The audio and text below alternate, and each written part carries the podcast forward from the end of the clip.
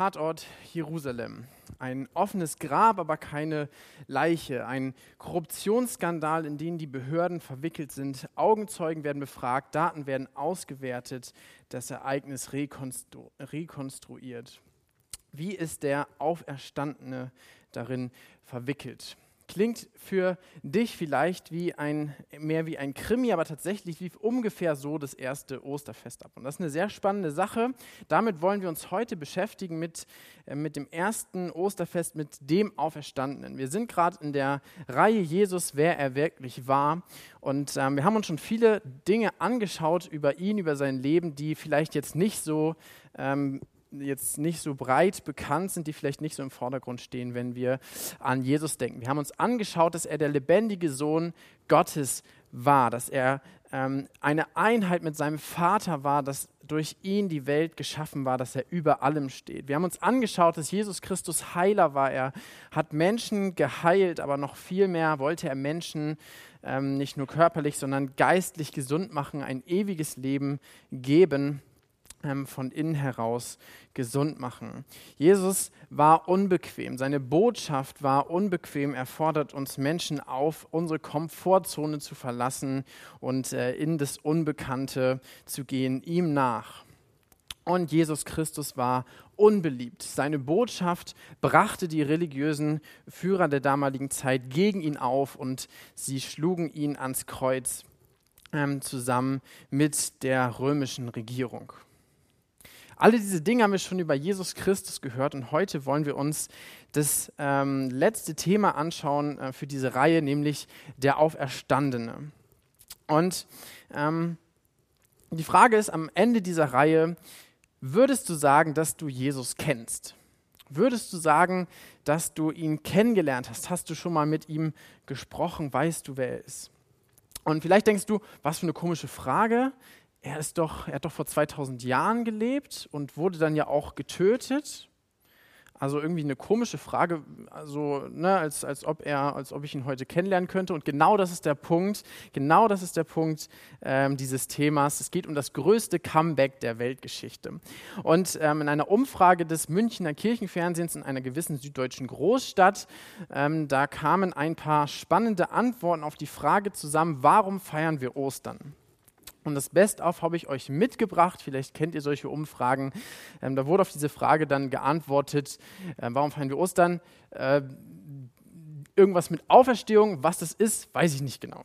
Oder zum Beispiel irgendwas mit Jesus, ja, stimmt auf jeden Fall, ähm, aber trifft es natürlich auch nicht so ganz. An Weihnachten ist Jesus gekreuzigt und an Ostern auferstanden. Fast. Jesus ist nach 40 Tagen auferstanden, kommt dem näher. Geburt Jesu nicht ganz, na, Ostern wird gefeiert. Und äh, vielleicht musst du schmunzeln bei so einer Umfrage. Vielleicht äh, macht es sich aber auch traurig, dass in diesem Land ähm, die Frage, warum feiern wir eigentlich Ostern, äh, inzwischen so unbekannt geworden ist. Dabei ist dieses Fest, das könnte man sagen, das Wichtigste ähm, des christlichen Glaubens, denn es erinnert uns an den wichtigsten Moment des christlichen Glaubens. Was ist die Auferstehung? Die Auferstehung ist das leibliche Auferstehen von Jesus, nachdem er gestorben ist. Äh, ich habe euch was äh, mitgebracht, ähm, was hat äh, unser Herr Jesus gemeinsam mit dem Hasen in Sandras Garten. Ihr seht die Ähnlichkeit, ja, der Stein ist weggerollt. Ähm, der Hase war fleißig und hat so einen fetten Brocken aus, aus einem Wall rausgebuddelt. Ähm, und links seht ihr dann äh, ein Felsengrab, so ähnlich könnte es ausgesehen haben, das Grab, in dem Jesus begraben wurde. Ihr seht diesen Stein, der zwischen ein und zwei Tonnen wiegte und ähm, der dann eben leicht abschüssig ähm, vor den Eingang gerollt wurde, um ein solches Felsengrab zu verschließen. Vielleicht sah es so aus in der Nähe von Jerusalem, vielleicht ähm, war es auch noch ein bisschen anders, aber so ungefähr sahen Felsengräber äh, in der Gegend aus. Und ähm, genau aus so einem Grab, und das ist das, woran wir in Ostern denken, ist Jesus leibhaftig wieder auferstanden. Also er war tot, er ist am Kreuz gestorben, grausam hingerichtet und er ist leiblich auferstanden. Also das Grab war leer am Ostermorgen, am ersten Tag der Woche. Das Grab war leer. Und das ist die Osterbotschaft. Jesus lebt. Er lebt heute. Er lebt ähm, er lebt hier erst unter uns, wenn wir uns in seinem Namen versammeln. Das hat er versprochen. Das ist die Osterbotschaft. Jesus lebt und auch du kannst ihn kennenlernen.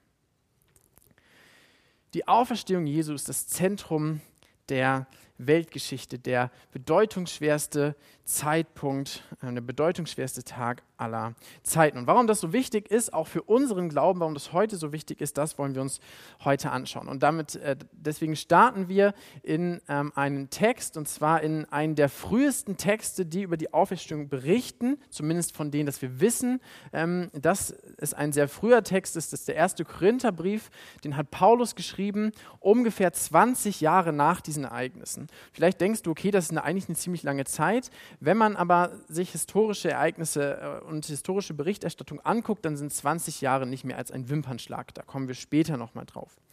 Und Paulus hat diesen Brief geschrieben, damit er öffentlich in der Gemeinde und auch in anderen Gemeinden, nicht nur in Korinth, vorgelesen werden sollte. Also es war ein öffentliches Dokument zu der Zeit und Paulus schreibt über die Bedeutung der Auferstehung in Kapitel 15. Da schreibt er in Vers 1, nun will ich euch noch einmal an die gute Botschaft, das Evangelium auf Griechisch, die gute Botschaft erinnern, liebe Brüder, die ich euch verkündigt habe. Ihr habt sie damals angenommen und sie ist auch heute das Fundament eures Glaubens. Also es geht nicht um irgendeine Nebensache, sondern um das Fundament. Durch sie werdet ihr gerettet, wenn ihr daran festhaltet, wie ich euch, äh, wenn ihr genau daran festhaltet, wie ich sie euch verkündigt habe. Es sei denn, ihr seid vergeblich zum Glauben gekommen. Ich habe euch das weitergegeben, was am wichtigsten ist und was auch mir selbst überliefert wurde, dass Christus für unsere Sünden starb, genau wie es in der Schrift steht. Er wurde begraben und ist am dritten Tage von den Toten auferstanden, wie es in der Schrift steht. Das ist das Fundament unseres Glaubens. Jesus ist gestorben für unsere Schuld. Er ist am Kreuz gestorben. Er wurde begraben in so einer Felsengruft und er ist am dritten Tag auferstanden. Er ist leiblich wieder auferstanden. Nicht nur irgendwie geistlich, sondern das Grab war wirklich leer. dort lag kein Toter. Und Paulus bringt es ja auf den Punkt. Er sagt, das ist euer Fundament, das ist das Fundament eures Glaubens und durch diese Botschaft werdet ihr gerettet. Der Glaube an Gott, der Glaube, der mich wirklich rettet, der meine Schuld vor Gott wegwischt, der ist gebunden an den, an, die, an den Glauben an eine leibliche Auferstehung. Der Glaube an Christus ist gebunden an, an den Glauben, an, an ein Überzeugtsein der leiblichen Auferstehung Jesu vor 2000 Jahren. Paulus schreibt es an, einer anderen Stelle an die Römer ähm, in Kapitel 10, wo er sagt, wenn du mit deinem Herzen glaubst, dass Jesus von den Toten auferweckt wurde, dann wirst du gerettet. Ähm, und wenn du das mit deinem Mund bekennst. Aber die Auferstehung, das, das merken wir, ist untrennbar verknüpft mit dem christlichen Glauben. Man könnte sogar sagen, ohne die Auferstehung, ohne eine leibliche Auferstehung gibt es keinen christlichen Glauben. Ohne die leibliche Auferstehung gibt es keinen christlichen Glauben auch wenn das teilweise anders gesagt wird. Und Paulus begründet es auch äh, in seinem Brief, wenn wir weiterlesen. Und äh, da sind zwei Argumente wichtig, die er bringt. Das erste steht dann in, in Vers 14, da sagt er, und wenn Christus nicht auferstanden ist, also er spielt es durch, was wäre, wenn Christus nicht auferstanden wäre, dann war unser Predigen wertlos und auch euer Vertrauen, euer Glaube auf Gott ist vergeblich. Ja, in diesem Fall hätten wir Apostel sogar Lügen über Gott verbreitet, denn wir haben ja versichert, dass Gott Christus auferweckt hat. Und das kann nicht wahr sein, wenn es keine Auferstehung von den Toten gibt. Also Paulus macht klar, wenn Jesus nicht auferstanden ist, dann erzählen wir Lügen über Gott. Und das ist keine Kleinigkeit. In der Kultur war die Botschaft, die Jesus gebracht hat, ungeheuerlich. Er hat behauptet, dass er Gottes Sohn ist, dass er sogar eine Einheit, eine Wesenseinheit mit Gott, dem Vater ist, ja, dass er selber Gott ist.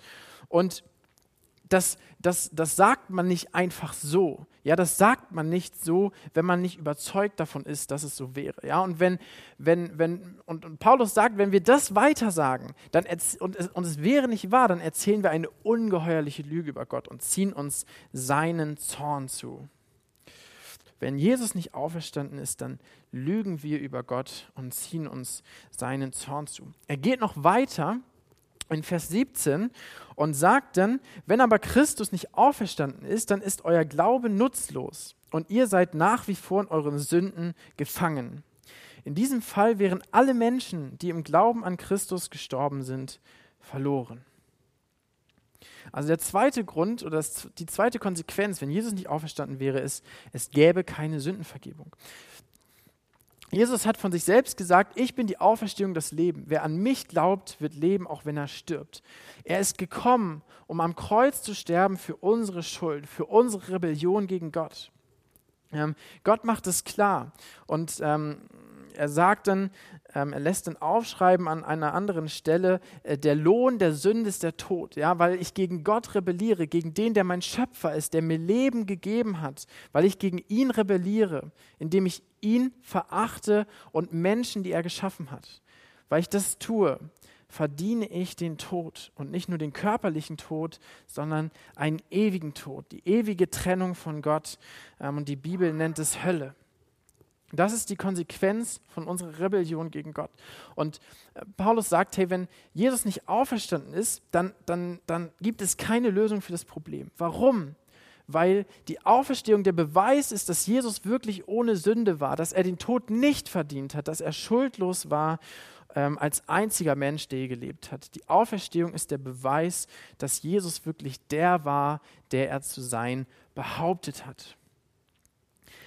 Und die Auferstehung ist der Beweis, dass es ein Leben, äh, ein ewiges Leben nach dem Tod gibt. Jesus war der erste Mensch, der einen neuen Körper bekommen hat. Er war der erste Mensch, der Danke dir. Er war der erste Mensch, der nachdem er auferstanden ist, nicht wieder sterben musste. Ja, Jesus hat Lazarus zum Beispiel auferweckt, aber der musste auch irgendwann körperlich sterben. Jesus musste das nicht. Er war der Erstling, so sagt Paulus das an anderer Stelle, er war der Erste, ähm, der Erste der Auferstehung. Und ähm, seine Auferstehung gibt uns die Hoffnung, dass auch wir eines Tages auferstehen werden. Paulus sagt, wenn das nicht passiert ist, wenn Jesus nicht auferweckt ist, dann ist diese Hoffnung nicht existent dann haben wir keine Vergebung unserer Schuld, weil dann spielt der Glaube an Christus keine Rolle. Und Paulus fasst es dann in Vers 19 zusammen, wenn der Glaube an Christus nur für dieses Leben Hoffnung gibt, dann sind wir die elendsten Menschen auf der Welt. Und vielleicht ist es für dich nicht so das Problem. Ja, du lebst in Deutschland, du hast ein gutes Leben, auch wenn du Christ bist, aber der Großteil der Christen in dieser Welt bezahlt für diese Botschaft der Auferstehung mit ihrem Leben.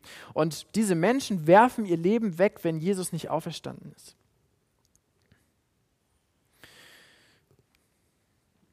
Paulus ist aber davon überzeugt. Und er schreibt am Ende, nun ist aber Christus als erster von den Toten auferstanden. Er ist davon überzeugt. Und deswegen sagen wir, die Auferstehung ändert alles. Die Auferstehung ändert alles. Ohne Auferstehung Jesu gibt es keinen christlichen Glauben. Und wenn du, wenn du zuschaust im Livestream oder wenn du hier sitzt und du bist noch kein Christ und Jesus ist nicht auferstanden, ja, dann, dann fang gar nicht an, dich damit zu beschäftigen. Ja, dann versuch das Beste aus diesem, aus diesem verkorksten Leben rauszuholen und versuch irgendwie ein halbwegs sinnvolles Leben zu führen, bis du dann irgendwann stirbst, vielleicht heute, vielleicht auch erst in 80 Jahren. Aber wenn Jesus auferstanden ist, dann kannst du nicht so weiterleben wie bisher. Wenn Jesus auferstanden ist, dann ändert das alles, weil Jesus dich liebt, weil er aus Liebe ans Kreuz gegangen ist, weil er die Liebe in Person ist und weil eine Liebesbeziehung zu dir haben möchte. Und nicht nur das, wenn Jesus wirklich auferstanden ist, so wie er es auch vorher vorhergesagt hat, dann wird er auch, so wie er es vorhergesagt hat, wiederkommen. Er wird zurückkommen auf diese Welt und er wird die, die sich ihm anvertrauen, zu sich holen und ewige Gemeinschaft haben. Und er wird kommen als Richter für die, die ihn verspotten und die ihn ablehnen. Und wenn du sagst, ich brauche diese Sündenvergebung nicht, ich brauche keine Beziehung mit meinem Schöpfer, dann wird er für dich kommen als Richter. Wenn Jesus wirklich auferstanden ist, dann kannst du nicht so weiterleben wie vorher. Und er wird Er wird kommen und er wird unser Leben beurteilen, nicht, nach, nicht im Vergleich zu unserem Nachbarn, der immer unfreundlich ist und wo wir sagen, ja, im Vergleich zu dem komme ich doch 50 Mal in den Himmel. Er wird, er wird dich vergleichen mit sich selbst, mit der perfekten Liebe, mit dem Wesen Gottes. Das wird der Maßstab sein. Egal, wie doll du versuchst, ein guter Mensch zu sein, es wird nicht ausreichen. Und das ist die Frage, die Frage, die mit der Auferstehung steht und fällt. Wird er für dich kommen als Retter? Ist er für dich gekommen als Retter oder wird er für dich kommen als Richter? Und bei der Auferstehung geht es nicht darum, ob ich mich danach fühle, dass Jesus auferstanden ist. Es geht nicht darum, ob ich das ob ich das lieber habe, dass er auferstanden ist. Oder es geht nicht darum, ob er für mich auferstanden ist und für dich vielleicht nicht, wenn du sagst, nee, da glaube ich nicht dran. Die Auferstehung ist eine Frage der Wahrheit, ist eine Frage der historischen Tatsachen. Und du kannst dir ein Auto kaufen und du hast einen Fehlkauf gemacht, das Auto ist blöd, es fährt nicht gut, es, ähm, es hat Macken, dann kannst du wieder verkaufen. Aber bei der Frage nach der Auferstehung musst du dir 100% sicher sein. Ist Jesus auferstanden oder ist er es nicht? Und deswegen wollen wir uns jetzt anschauen, was wir aus historischer Sicht sagen können über die Tatsache der Auferstehung. Und ähm, wenn wir uns mit einer historischen Fragestellung beschäftigen, also mit der Frage, ist dieses Ereignis konkret passiert, dann müssen wir ein paar Werkzeuge anwenden, die eben in der Geschichtswissenschaft äh, benutzt werden, die anders sind, als wenn wir uns zum Beispiel mit naturwissenschaftlichen Fragen beschäftigen. Ja? Die Naturwissenschaft fragt zum Beispiel, ähm, kann ich Naturgesetze herausfinden, indem ich Messungen mache und diese Messung wiederhole? Reproduktion. Ja, das ist, das ist das ist das äh, Stichwort der Naturwissenschaft, reproduzierbare, also wiederholbare Messungen, bei denen das gleiche Ergebnis rauskommt. In der Geschichtswissenschaft können wir nichts messen. Ja? Wir können nicht messen, ob, ob, ob Jesus auferstanden ist, sondern wir müssen rekonstruieren. Ja? Also nicht Reproduktion, sondern Rekonstruktion. Wir müssen ähm, erarbeiten, wie das Ereignis wirklich stattgefunden hat. Und das machen wir mit, äh, das machen wir durch Quellen. Ja? Und da ist ganz viel Ähnlichkeit ähm, zu einem Gerichtsprozess. Ähm, wir brauchen als Quellen ähm, zum Beispiel Schriftstücke, haben wir, ja, wie zum Beispiel die Bibel. Ähm, wir haben gerade in moderner Zeit Audioaufnahmen oder Filme. Wir haben Gegenstände wie zum Beispiel München, Münzen, die uns was über die Vergangenheit verraten oder auch Fossilien. Also es gibt Quellen und diese Quellen sagen uns etwas über die Ereignisse, die passiert sind. Also keine reproduzierbaren Messen, Messungen, sondern Rekonstruktion äh, durch Quellen.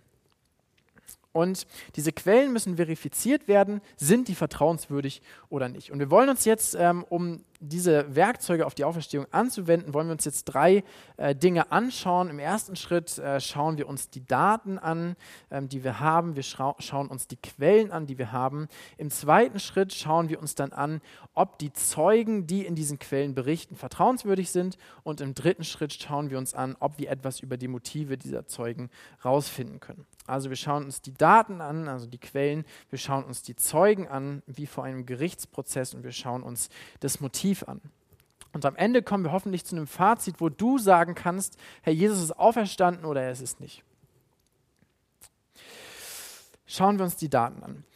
Ähm, auf welcher Grundlage reden wir überhaupt von der Auferstehung? Die Auferstehung wird uns berichtet als historisches Ereignis durch ähm, fünf Geschichtsbücher im Neuen Testament. Das sind die ersten fünf Bücher im zweiten Teil der Bibel, nämlich die vier Evangelien, also Biografien über das Leben von Jesus, insbesondere über die ähm, letzten drei Jahre und dann als fünftes Buch die Apostelgeschichte, die die Zeit nach Jesu Auferstehung beschreibt.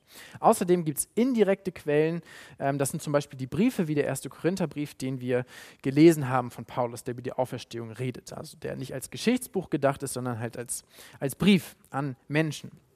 Ähm, wir haben in diesen Briefen, in diesen Evangelien, in diesen Geschichtsbüchern, haben wir Augenzeugenberichte.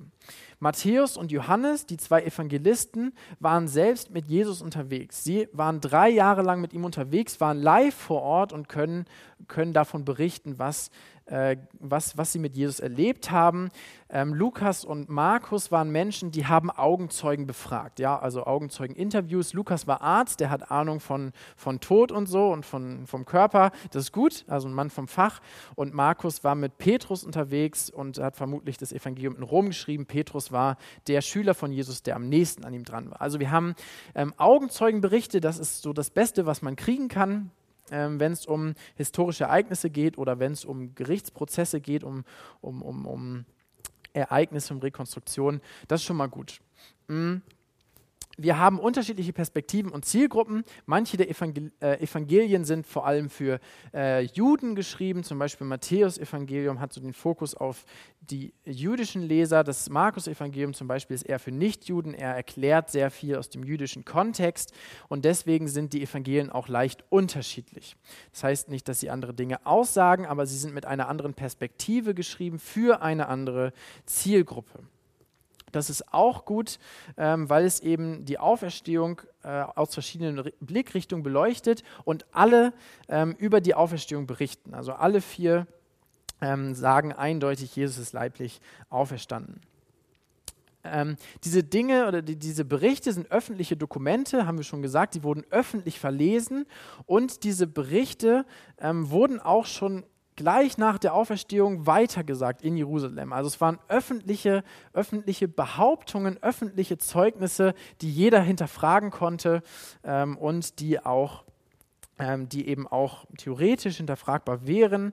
Ähm, allerdings lesen wir auch in der Apostelgeschichte, dass niemand was dagegen sagen konnte, als die Schüler von Jesus gleich nach der Auferstehung ähm, gesagt haben, er ist auferstanden. Und es ist eine sehr zeitnahe Berichterstattung. Das ist äh, das Letzte, was wir darüber wissen müssen. Ich habe euch mal eine Tabelle mitgebracht aus dem Buch ähm, Geschichte und Gott von dem Historiker Axel Schweiger. Und er ähm, hat dort eben diese Tabelle, eine ähm, überarbeitete Version von dem äh, Frederick William Hall. Ist schon ein bisschen älter, aus 1930, aber die, ähm, gerade die Fakten über die, über die antiken Texte haben sich dann nicht groß verändert. Und aus dieser Tabelle Tabelle wird klar, dass diese Zeitdifferenz von den Ereignissen, also von der Auferstehung und von der Verfassung der neutestamentlichen Berichte hin zur ältesten Kopie, die uns wirklich vorliegt, ja, so ein Schriftstück, was uns vorliegt, dass die verschwindend gering ist. Das Neue Testament entstand irgendwann wahrscheinlich zwischen 40 und 100 nach Christus. Ja, Johannes war der letzte Johannes, der Apostel, der noch gelebt hat. Und wir haben dann ähm, 125 nach Christus ähm, ein, ein Fragment aus dem Johannesevangelium. Das heißt nicht, dass es das äh, älteste ist sozusagen, aber wir haben nur noch nichts gefunden mit Sicherheit. Das heißt, wir haben eine Zeitdifferenz von 25 Jahren, also zwischen 25 und maximal 100. Wenn ihr es vergleicht mit wird zum Beispiel Cäsar in der ersten Zeile, ähm, ja, der uns sehr bekannt ist, Asterix und so weiter, ähm, dann haben wir eine, eine Zeitdifferenz zwischen den Ereignissen und der ältesten Kopie, die wir wirklich vorliegen haben, von Gallischen Krieg beispielsweise, also von diesen Berichten über sein Leben, von tausend Jahren. Ja, von tausend Jahren, das ist ein gigantischer Unterschied zwischen der ältesten Kopie und den tatsächlichen Ereignissen. Und das Gleiche gilt für die anderen Schriftsteller, ja für solche großen Namen wie Plato, für den Geschichtsschreiber Herodot, ähm, für Aristoteles ist überall das Gleiche, eine riesige Zeitspanne zwischen den ältesten Kopien, die uns wirklich vorliegen haben, und den Ereignissen. Ähm, das gleiche gilt für die Anzahl der, der Fragmente, der Manuskripte, die wir vorliegen haben. Zehn Kopien der Schriften, äh, teilweise von Caesar und im Vergleich dazu über 14.000 Manuskripte ähm, über die Schriften des Neuen Testaments. Also ein gigantischer Befund, der unvergleichlich ist mit dem ganzen Altertum. Wir haben über 5.000 wirklich handschriftliche ähm, Kopien von den Texten und 9000 Übersetzungen ähm, aus den ersten Jahrhunderten. Also eine gigantische Datenmenge, ähm, die unvergleichlich ist. Der zweite Schritt, die Zeugen, die in diesen Daten berichten. Wenn ein Zeuge vor Gericht steht, dann muss man sich fragen, ist dieser Zeuge vertrauenswürdig oder ist er eventuell befangen? Zum Beispiel, wenn der Zeuge dem Angeklagten nahesteht, weil er verwandt ist oder weil er persönliche Interessen hat. Ähm, irgendwie an diesem Fall, dann ist er befangen. Ja, dann kann man auf seine Aussage nicht so richtig vertrauen. Und die Frage ist, gibt es Anhaltspunkte, ob die Augenzeugen, die in diesen massig in diesen massig vorhandenen Quellen berichten, ob die vertrauenswürdig sind. Ja, also die Augenzeugen ähm, haben die wirklich äh, gesehen, was sie behaupten, sind sie vertrauenswürdig in ihrem, ähm, in ihrem in ihrem Bericht. Und da habe ich euch ein paar Zeugen der Auferstehung mitgebracht und vielleicht würdet ihr euch wundern, weil das jetzt nicht so die typischen Zeugen sind. Ähm, die ersten, die ich euch mitgebracht habe, sind Soldaten. Ja, was haben Soldaten, römische Soldaten mit der Auferstehung zu tun? Römische Soldaten haben Jesus ans Kreuz geschlagen. Ja, sie waren die, die, die Besatzermacht, deswegen ähm, durften auch nur sie die, die Todesstrafe am Kreuz vollstrecken. Ähm, da haben die religiösen Führer ihnen das eben übergeben. Sie haben Jesus ans Kreuz geschlagen und römische Soldaten wurden beauftragt von den äh, jüdischen Führern, um das Grab zu bewachen, damit ja niemand auf die Idee kommt, ich klaue jetzt den Leichnam, nachdem er ähm, da reingelegt wurde und behaupte dann, er ist auferstanden. Ja, also wir lesen in Matthäus, dass die römischen Führer eben eine, eine äh, Gruppe von äh, römischen Soldaten vor dieses Grab beordert haben, beziehungsweise Pilatus darum gebeten haben. Und diese Soldaten haben das Grab bewacht. Und wir lesen dann, dass die Soldaten dann am, am Morgen des ersten Tages, also nach der Auferstehung, zu den, äh, zu den, zu den Röm, äh, jüdischen Führern kamen und gesagt haben, da war ein Engel und der hat uns umgehauen, ja, und, und der, der hat das Grab geöffnet und je, als, wir, als wir wieder zu uns gekommen sind, war Jesus weg. Das war so ein bisschen der Bericht, mit dem sie zu ihren Auftraggebern gekommen sind. Und über diese Soldaten müsst ihr wissen, dass die römischen Soldaten Kampfmaschinen waren. Ja, ihr kennt diese Bilder mit dieser Rüstung und dem Schild und dem Pilum, also diesem Speer. Die waren ausgebildet, ähm, um in einem Kampf ähm, ja, jeder für sich allein, aber auch als Gruppe möglichst effektiv Leute zu erledigen. Ja, also richtige Kampfmaschinen. Und die, die Gruppe der Jünger, die vielleicht diesen Leichnam hätte klauen wollen und sagen können, ja Mensch, er ist auferstanden, ähm, das waren Fischer, Handwerker, ein oder zwei Widerstandskämpfer waren dabei, die vielleicht auch Ahnung davon haben, ja, aber gegen, gegen diese Gruppe von Soldaten hätten sie niemals eine Chance gehabt und äh, geschweige denn den Stein da irgendwie wegzurollen. Ja, also die Soldaten, die römischen Soldaten haben das mitbekommen und sie gehen zu ihren Auftraggebern und sagen, ja, der Leichnam ist weg, ja, wir konnten nichts machen. Und die römischen Führer geben ihnen Geld, also sie bestechen die Soldaten und sagen, ja, erzählt doch, ihr habt geschlafen und ähm, der Leichnam wurde geklaut und wenn Pilatus, wenn Pilatus stunk macht, wenn er, wenn ihr Ärger bekommt, ja, das regeln wir schon wenn ein römischer Soldat in seiner Wache gepennt hätte, der wäre hingerichtet worden. Ja, also kein römischer Soldat hätte sich getraut, in seinem Dienst zu schlafen. Also eine Un Un Unmöglichkeit ähm, und das kann nur über Bestechung geregelt werden. Und dieses, diese Theorie, die kursiert auch heute noch, ja, dass Jesus, dass Jesu Leichnam geklaut wurde. Aber es zeigt uns, das Grab war leer.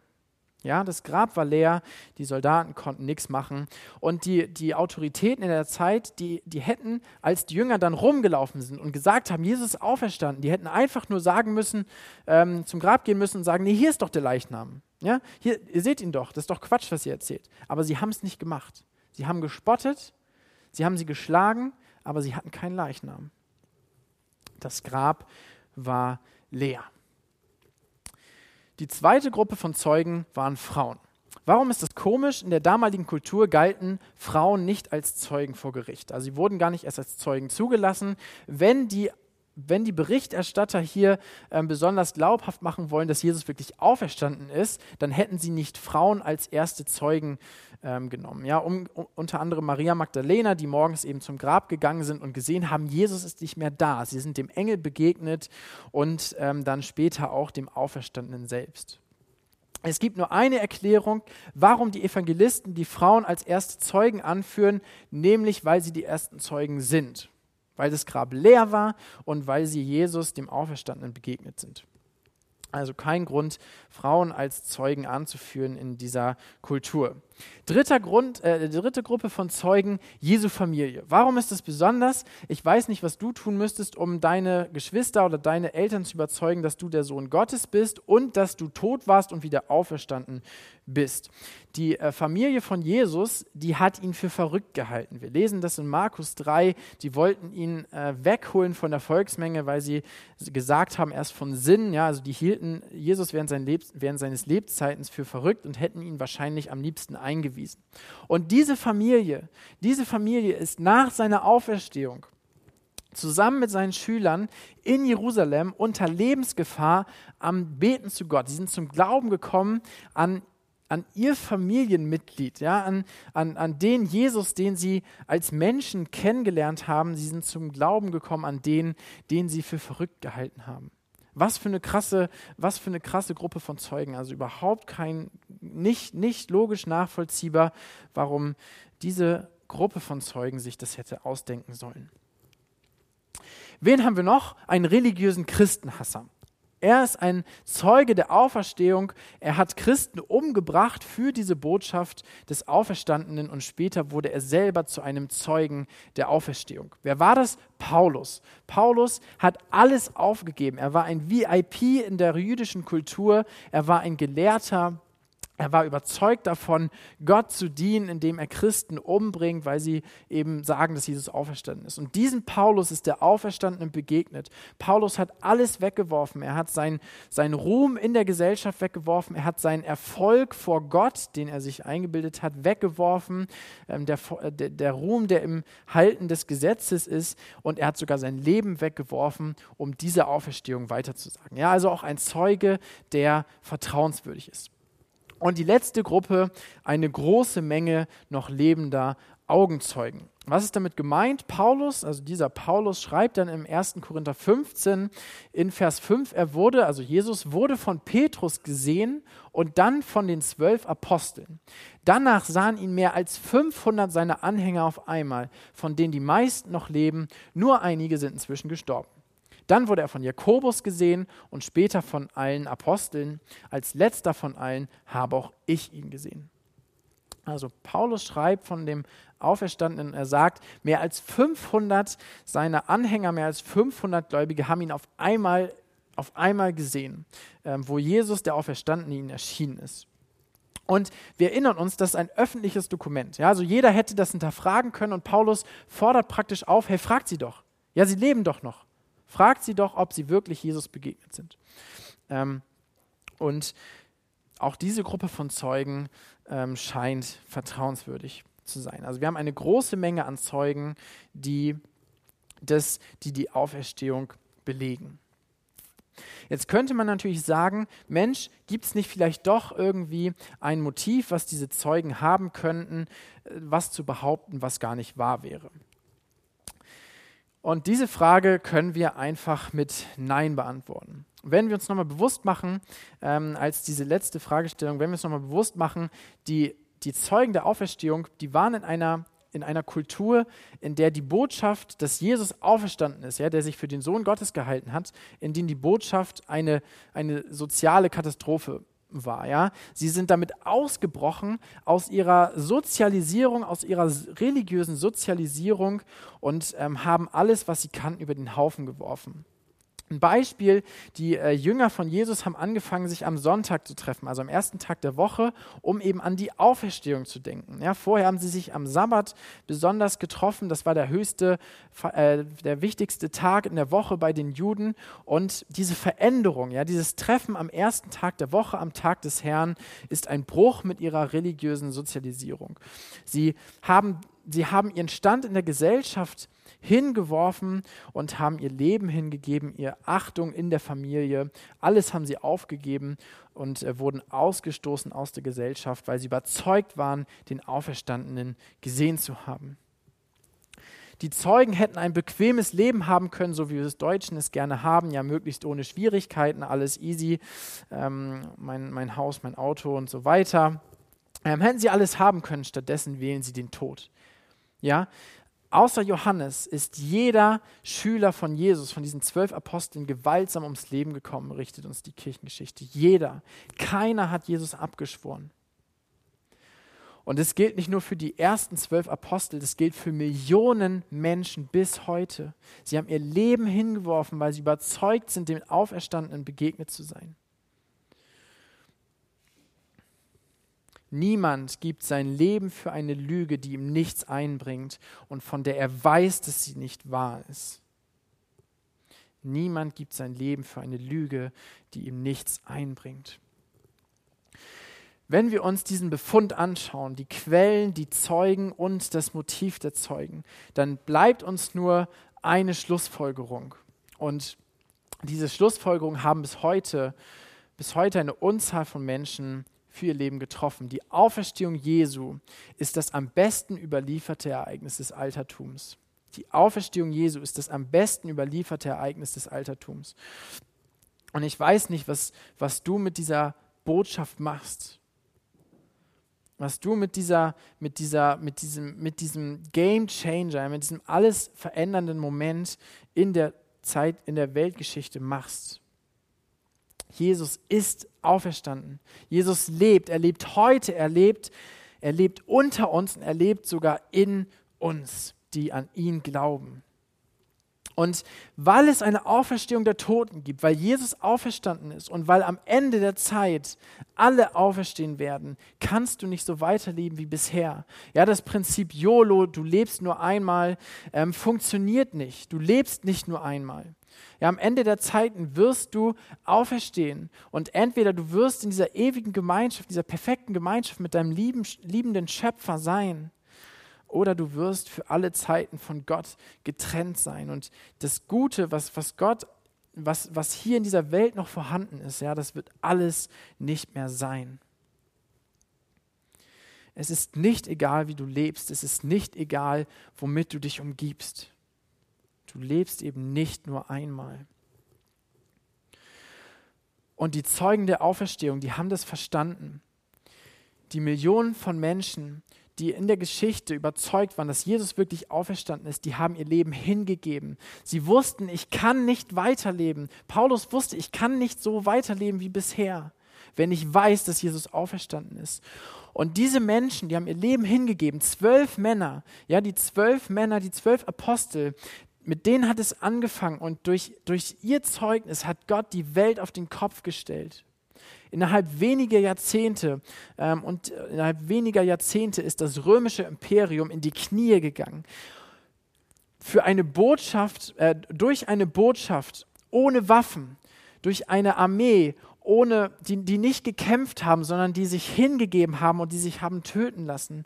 Ohne Redekunst, ohne Reichtum. Diese Gruppe von Männern hat das römische Imperium in die Knie gezwungen. Ja, und nicht diese, diese Männer, sondern der Gott, der durch sie gewirkt hat. Die Kaiser, die danach kamen, ja, in den, in den 50er bis, bis 70er Jahren, die haben versucht, die haben alles versucht, um den christlichen Glauben auszulöschen. Ja, Nero hat äh, wahrscheinlich Rom angezündet und den Christen das in die Schuhe geschoben. Christen sind gestorben in der Arena, weil, weil sie den Löwen vorgeworfen wurden. Schriften wurden verbrannt, sie wurden ausgeschlossen. Alles wurde versucht, um diese Botschaft des Auferstandenen auszulöschen. Und stattdessen ist das Imperium, die Weltmacht, Rom in die Knie gegangen, vor dieser Botschaft, die nicht gekämpft hat. Sie haben ihr Leben hingegeben für diesen auferstandenen Herrn. In der Auferstehung liegt eine explosive Kraft. Und Paulus schreibt von dieser Kraft der Auferstehung in Epheser Kapitel 1. Er erleuchtet, also Jesus erleuchtet die Augen eures Herzens, damit ihr wisst, was die überragende Größe seiner Kraft an uns, den Glaubenden, ist nach der Wirksamkeit der Macht seiner Stärke. Diese Kraft hat er in Christus wirksam werden lassen, indem er ihn aus den Toten auferweckt und zu seiner Rechten in der Himmelswelt gesetzt hat. Die gleiche Kraft, mit der Gott seinen Sohn von den Toten auferweckt hat, die gleiche Kraft, die einen, einen toten Menschen von den Toten wieder lebendig macht, die gleiche Kraft wohnt heute in denen, die Jesus vertrauen. Die gleiche Kraft wohnt in dir, wenn du Gottes Kind bist. Ja, Auferstehung ist nicht nur ein Ereignis am Ende der Zeit, wo Gott uns einen neuen Körper geben wird, wenn wir ihm vertrauen. Auferstehung ist heute. Die Kraft der Auferstehung ist heute. Und sie macht macht tote Menschen, ja Menschen, die getrieben sind von ihrer Egozentrik, ja Menschen wie du und ich, die kaputt waren in ihrer Sünde, die tot waren. Diese Menschen macht Jesus lebendig durch die Kraft der Auferstehung. Diese Kraft, ja, ist in so einem Körper, der so oft kaputt ist und nicht funktioniert. Dieser große Schatz ist in, in, ist in ganz normalen, profanen Gefäßen, sagt Paulus das einmal. Die Auferstehung ändert wirklich alles, auch heute in deinem Leben. Und ähm, damit diese Kraft der Auferstehung in dir wirksam wird, gibt es eine Bedingung. Jim, äh, Hans-Peter Reuer hat mal gesagt, du musst sterben, bevor du lebst, damit du lebst, bevor du stirbst. Du musst sterben, bevor du lebst, damit du lebst, bevor du stirbst. Das ist genau das, was die Zeugen der Auferstehung damals verstanden haben. Du musst dein Leben hingeben. Du musst dein Leben Christus geben bevor, bevor du ewiges Leben bekommst, damit du dieses ewige Leben hast, bevor es zu spät ist, bevor du stirbst und es keine Möglichkeit mehr gibt, umzukehren. Du musst sterben, bevor du lebst, damit du lebst, bevor du stirbst. Die Kraft der Auferstehung wird in uns wirksam, wenn wir sterben. Ja, nicht nur körperlich, für, für, Millionen von Christen heißt es das, ja, dass sie ihr Leben hingeben, weil sie wissen, wenn ich mich zu Jesus bekenne, dann bringen mich meine Verwandten um habe ich mein Leben verwirkt. Für Millionen von Christen bedeutet es genau das. Sie müssen sterben, wenn sie sich zu diesem Auferstandenen bekennen. Aber auch für uns in diesem Land, die wir das noch nicht erleben müssen, heißt es, dass wir sterben müssen, damit seine Kraft in uns immer wirksamer wird. Das heißt, unsere Wünsche, unsere Prioritäten, unsere Maßstäbe Jesus unterzuordnen und von ihm verändern zu lassen, unsere Egozentrik ans Kreuz zu bringen unseren Stolz ans Kreuz zu bringen und abzulegen und ihm unser Leben zu geben. Die Auferstehung ist untrennbar verknüpft mit deinem Tod. Und das ist, das ist genau das, was wir auch in der Taufe bekennen. Ja, wir werden untergetaucht, wir sterben mit Christus und stehen wieder auf aus dem Wasser mit einem Leben, was jetzt ihm gehört. Deswegen machen wir das, deswegen lassen wir uns taufen, wenn wir zum Glauben gekommen sind. Und dieses Wochenende ist vielleicht genau diese Möglichkeit, dass du überlegst, was in meinem Leben muss sterben, damit diese Kraft der Auferstehung in mir größer wird, damit Christus meinen Charakter neu prägen kann. Was musst du ans Kreuz bringen? An, an Prioritäten, an Wünschen, an Egozentrik, an Stolz? Was musst du ablegen, damit Jesus in dir größer wird und dein altes Leben kleiner wird? Damit die explosive Kraft seiner Auferstehung in dir wirkt. Wir haben jetzt eine Lobpreiszeit, wo wir, ähm, wo wir singen wollen von dieser Auferstehung. Die Band kann nach vorne kommen und vielleicht nutzt du die Zeit dieser Lieder dass du betest, dass du diese Dinge, die Gott dir aufs Herz gelegt hat, dass du sie vor ihn bringst, an diesem Osterwochenende, dass du sie ans Kreuz bringst und dass du ihm dein Leben gibst, weil er wirklich auferstanden ist und er auch dich auferwecken möchte. Ich bete und dann kann die Band starten. Vater, ich danke dir, dass du deinen Sohn gegeben hast. Danke, dass du, ja, dass du ihn ans Kreuz gebracht hast. Danke, Herr Jesus, dass du freiwillig gekommen bist, dass du gestorben bist für mich dass du gestorben bist für jeden von uns, dass du es aus Liebe getan hast und dass ja, dass die Auferstehung etwas ist, was wir auch verstehen können, was wir auch, was wir auch nachforschen können, ob das die Wahrheit ist. Und Vater, ich bitte dich, dass du durch deinen Geist die Kraft dieser Auferstehung, diese explosive Kraft, die, das, die ein Weltreich in die Knie gezwungen hat, dass diese Kraft wirksam wird in uns und dass die Menschen in unserer Stadt, dass die Menschen in unseren Familien, auf unseren Arbeitsplätzen, dass diese Menschen dich kennenlernen und dass sie auch diese Kraft erleben, die tote Menschen lebendig macht. Geistig tote Menschen zu neuem Leben erweckt. Und äh, wir bitten dich, dass du unseren Charakter neu prägst, dass wir dir ähnlicher werden und dass du das, was, da, was, was diese Kraft dämpft, dass du das wegräumst. Amen.